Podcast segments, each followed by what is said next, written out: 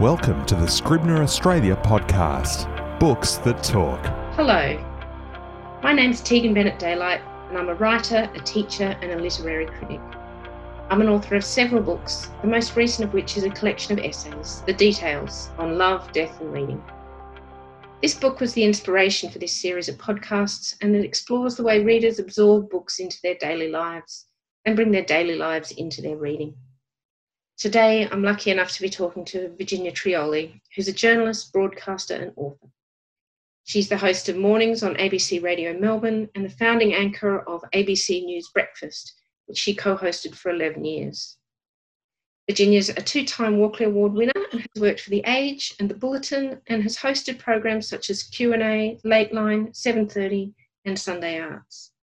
Virginia is also the author of Generation F, Sex, Power and the Young Feminist, published in 1996 as a riposte to Helen Garner's The First Stone, and updated and republished by Scribner in 2019, taking account of the international Me Too movement.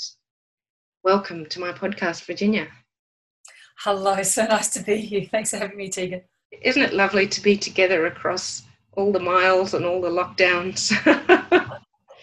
I feel that if I if I can just push on this door between you and me, is just in the right place, it might spring open and I might get out of here of lockdown Melbourne. and you could come to lovely Katoomba where the blossoms are blowing and we're oh, out. Ah, stop it. sorry, sorry, sorry. okay. Let's talk first about the idea of being in conversation with a book. Can you let me know what this means to you, first as a reader and then as a writer? Do you mean generally or with this book? With all books. There must be lots of books as a writer and a broadcaster and a thinker that you're in conversation with. What's that conversation feel like? Uh, first of all, I love the moment when it actually lands. You read and engage with and flit in and out of, and then sometimes bury really deep down into all sorts of books, all sorts of, of pieces of writing. But that moment of when it lands with you, when something happens, an idea hooks in, a turn of phrase, a way that a writer sees the world, and it's it's like um, a, a, magnet and that was that was looking for something to pick up, and it finds you, and it hooks in and grabs your heart or grabs your mind. That moment is is like great sex, and it never mm. ever gets old you know, it mm. is it, it's an instant flash of of love and understanding and connection and possibility, and it's it, it's rich and exciting. And when you have that experience with a book, that's it. You know, they're yours and you're it's you. You are connected now. You've you've sort of made some sort of you know promise to each other, and and you'll stay. So you might finish that book and you may even give that book away. You might not um, read it again, although you, you're more likely to go back to it. But I love how some the moments will stay and there'll be a chapter or a character or uh, an event or a challenge or a notion that stays with you. And you accrue these over a lifetime of reading. And I, I, sometimes get a sort of almost a visual sense of it. It's like a, it's like an old mosaic floor where, where, where chips have just been added, you know, more and more mm. over the years, filling out the picture, um, and that's that's the that's the thing that, that means the most to me and it has the most effect on me as a reader is just is waiting to be captured in that way. It doesn't always happen. Um, and, and, there's always a little bit of loss and, and sorrow about it's almost like a, a failed date you know you you mm. end up with high expectations and put lipstick on and great heels and oh, it just didn't work. It just didn't it just didn't work. no. You make it sound and I, and I think I think this is what you're saying that it's like falling in love. I have a, a songwriter friend who a line in a song that she wrote once about falling in love was, "You and I have started the endless conversation," which always seemed to me to be the perfect description of what a, a marriage or a long partnership is like. It's a conversation that starts and then doesn't finish. And I think there's lots of writers who feel that way about books. Mm. We name your book, which is a very thrilling choice can you drop back into your childhood and let me know? There are a couple of books from your childhood that did that to you. where perhaps you recognized yourself or you found a companion, something sort of important in your childhood reading? Any books that you'd like to mention? Oh, wow, that's such an interesting question. It, it immediately sends me back to um, Alice in Wonderland, actually, which mm. I read uh, early and loved. And it was actually, it was the darkness of it that I mm. liked because I think when I first encountered the very idea of Alice in Wonderland, I, I already had a preconceived notion of that. It was a, a Disney movie and a, and a fanciful tale. But it's a true Victorian Gothic story, in, in a sense, and, uh, and a, a, a wickedly um, sort of, you know, psychological one as well. And that captured me immediately. And so the, moment I start thinking about answering your question, Tegan, all these all these interesting women and these interesting girls start coming up in my memory. And they're, they're the books that I remember women and girls who find themselves in unexpected places, who find themselves lost or perhaps having deliberately taken a strange path and either trying to get back home or trying to find mm. somewhere to go. Um, women who feel storms of emotion and are trying to make sense of it all. So that, that sort of segues in my mind from, from the fantastic tale of, of this very strong willed rather pernickety, difficult um, girl, Alice, who finds herself in someone else's place and sets about starting to order it and starting mm. to tell people how they should live better and make sense of it and make sense, and make of, sense it. of it. Yes, she exactly. it's it's her continual efforts to to bring everything into order that that amuse me and keep me reading. I'm still reading that book for me, it so, was the same. Yeah, I, it began a lifelong obsession actually with um, Lewis Carroll, and yeah. um, you know, you know how you watch those sort of mastermind type, you know, TV shows, and I was thinking, oh, what would the special subject be? And it would probably be Lewis Carroll because he then went on to interest me enormously as a real man of his age, uh, mm. in, in every respect, in terms of his his capacity and abilities and what he did, but also in terms of clearly his his challenges um, his secrets and yeah. his unlived life, um, and which is again a perfectly Victorian story. Uh, but yeah, no, she, she, and I think there's something about the um, the highly opinionated um, young mm. woman that she, I must connect with in an odd way. Mm, mm. I, this is obviously we, we need a lot of time to talk about this, but I just need to make sure that you've got a copy of the annotated Alice. Which I do. Yes, I do. Absolutely, do. Good. It's a brilliant, brilliant book. it is a brilliant, brilliant book. okay, okay. So we could spend a lot of time talking about that. Today's book. What is the book that you've chosen to talk about today? The book that I keep coming back to, and um, for sheer delight, I still have with me. It's it's the original volume of it that I read 150 years ago. It's uh, Daphne du Maurier's Rebecca and that's the the incredibly dog-eared paperback. It's still got notes in it from you know uh, recent times actually uh, stuck in it, and also my my line pencil annotations that I wrote in as a schoolgirl. You can see the, the penciled notes in the margin. I, I write on books and I dog ear pages. I'm not in any way precious about books. Um, mm. And then you know, if I need to hand them on, I hand them on. I don't hang on to them. Uh, they're, they're, they're living things and they need to be out into the world. But I read Daphne du Maurier's Rebecca as a schoolgirl. It was assigned to us at Donvale High in year nine by my English teacher, Kath Wilkinson.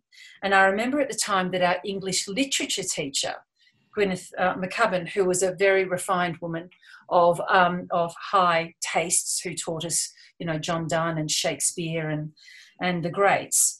Uh, she really turned up her nose at the idea that we were basically being set, you know, something close to pulp fiction uh, mm. to read in our English class. But I was absolutely captivated by a story that again puts um, uh, a, a, woman who is not in control of her situation at the center of the sto- story, trying to make sense of a tale where another woman seems to be the enemy and where she is trying to make sense of the strange man that she's caught up with.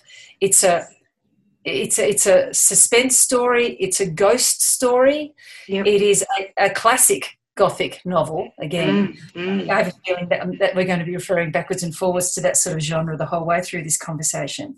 And it spoke to me really powerfully as um, a, a, young woman who also was filled with voices of, um, of self doubt. And as I've got older and older, that book, and you talked about, you know, starting the, the, the endless conversation, I've been in endless conversation with it because the book and the story keeps changing as I get older and as my yeah. understanding of the world changes. Yeah, so it's a real relationship. So I just want to I want to get to that. I want to ask you just in case there's someone listening who does not know the story of Rebecca, if you could just give us a very quick rundown of what goes on. Rebecca is the story of Rebecca, but also another woman who's the central unnamed character. She has no name, and it takes you as a reader quite a while to figure out that this first person narrated book is narrated by someone who is never named by the author. Uh, she's working as an au pair for a very vulgar American woman, and she meets this mysterious man um, on the French Riviera.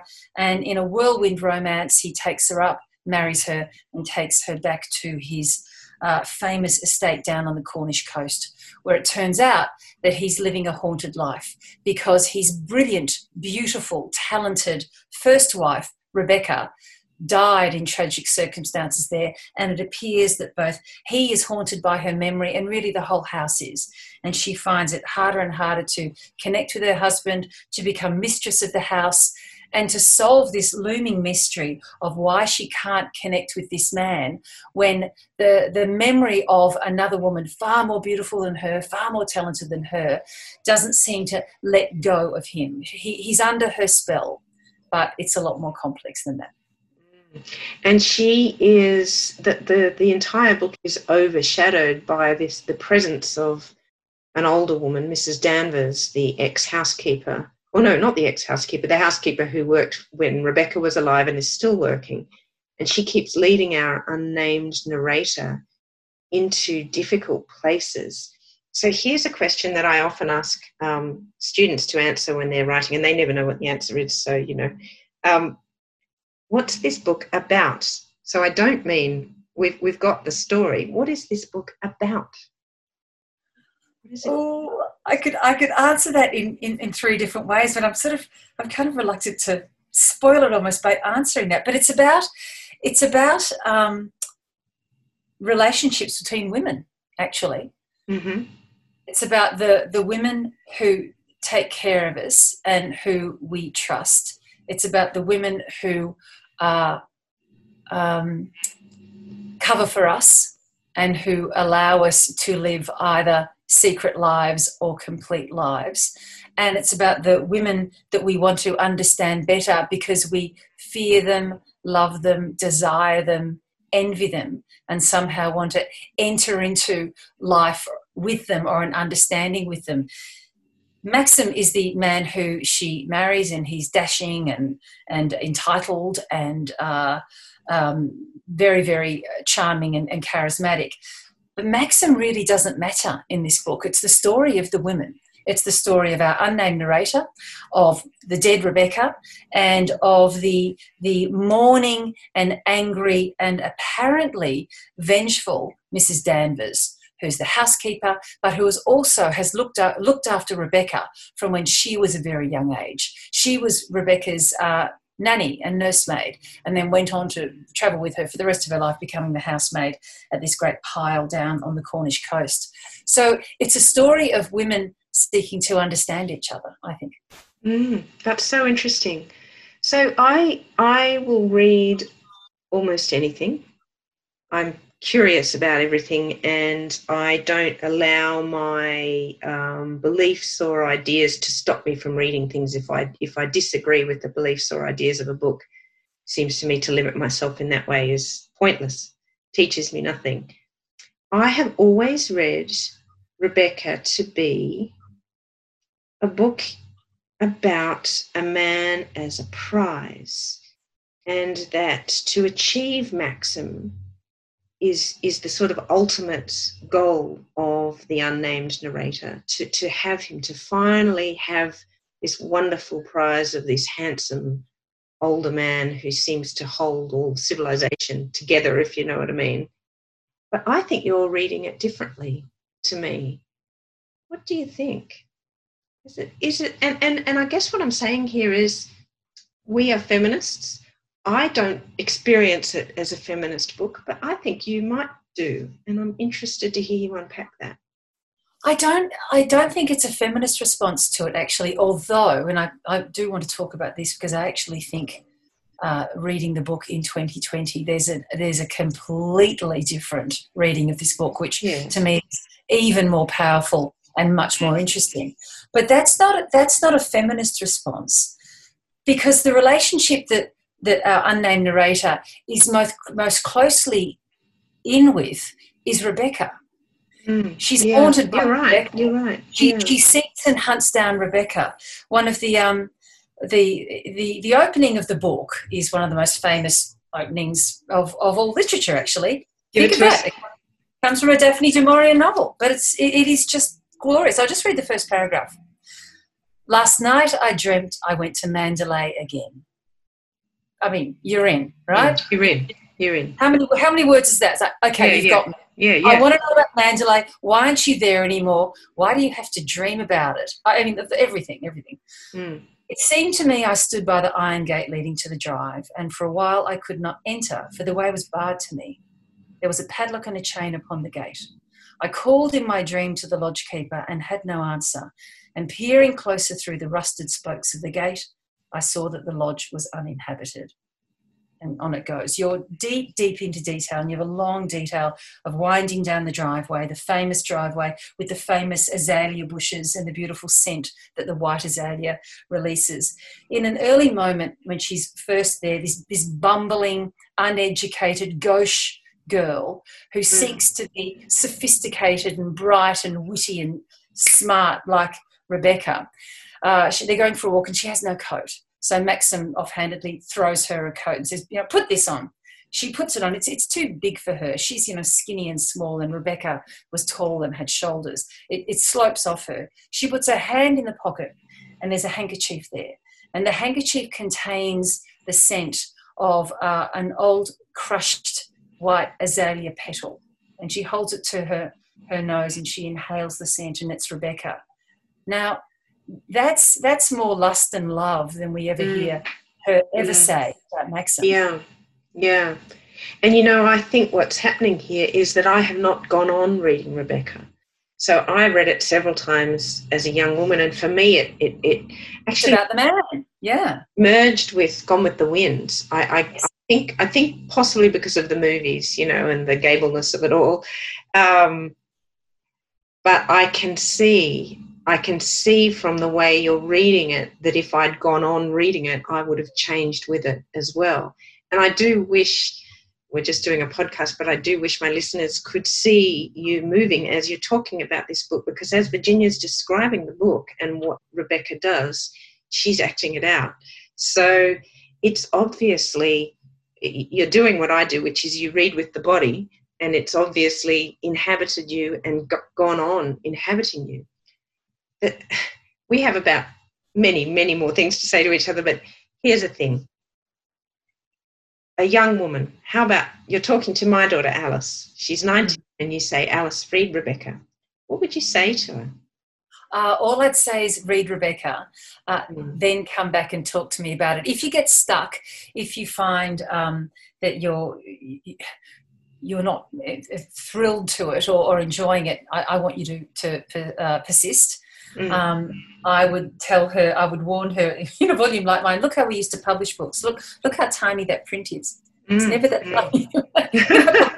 Huge, fat, big print books for people whose eyes have been ruined by screens.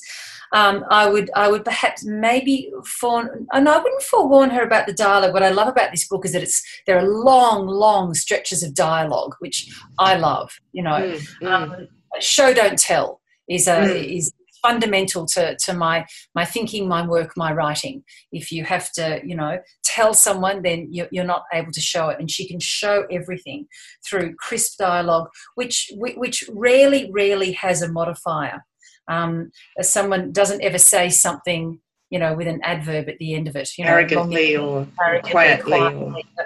No, no, no modifiers. We just the, the the dialogue alone is itself. Then when you've read it, come back and tell me what you think it is because your daughter reading it today, and this takes us now to the third interpretation of Rebecca. I realised with some shock uh, when I went back to it. Actually, just was it last year or the year before, and read it again. That it, are we allowed to do spoiler alerts on our podcast? Absolutely, absolutely. I don't believe in spoilers. If you know, okay, I think if you love reading, you don't care when you get to the end. If you know what I mean. And we're going to assume that people have maybe, if they haven't read the book, they've read it before they've sat down and listened to this, and I certainly hope you have. This is a book. This is a book about family violence. This is a book about a murderer. Mm. He's a murderer. I know, and that is why I'm saying to you the book seems to be about somehow achieving Maxim, and he doesn't seem to me to be someone that I would want to achieve. because but it's, yeah, but it's but he it's, kills her because he kills her. But it's framed it's framed in a way that makes sense at that time, where mm. the difficult, headstrong, uncontrollable woman had what was coming to her. But mm. but I know from what I know now about Daphne du Maurier herself and the, the, the unfulfilled life that she led and the secret life that she had, mm. that this is a, an allegory. And it's a parable about her life. And that may have been the story she told, but you can absolutely tell from the from the total devastation that's wrought by the end of the book. That she's not telling this story in a straight way, that, that Maxim is the wonderful prize to be won actually. It's, mm. it's a story of a controlling, violent husband and of the next uh, rube who basically stumbles into his web. Mm. And the open question at the end of the book is is it going to happen to her too? Because by the end of the book, she starts to enter into her power and so the question arises when she starts to want to define the boundaries or the lack of boundaries of her life mm. is it going to happen to her too? Mm. Mm. Wow, you're a good reader. You got this is this has been fabulous and so interesting. I have a feeling that on Mastermind you could probably do Rebecca as well as Lewis Carroll, or perhaps even more, even better or, or, or even Daphne du Maurier herself. She she's a really fascinating woman. Uh, Had an incredibly interesting life. Um, I, I, would recommend it. There's a great biography on her by Margaret Forster, which is a terrific read.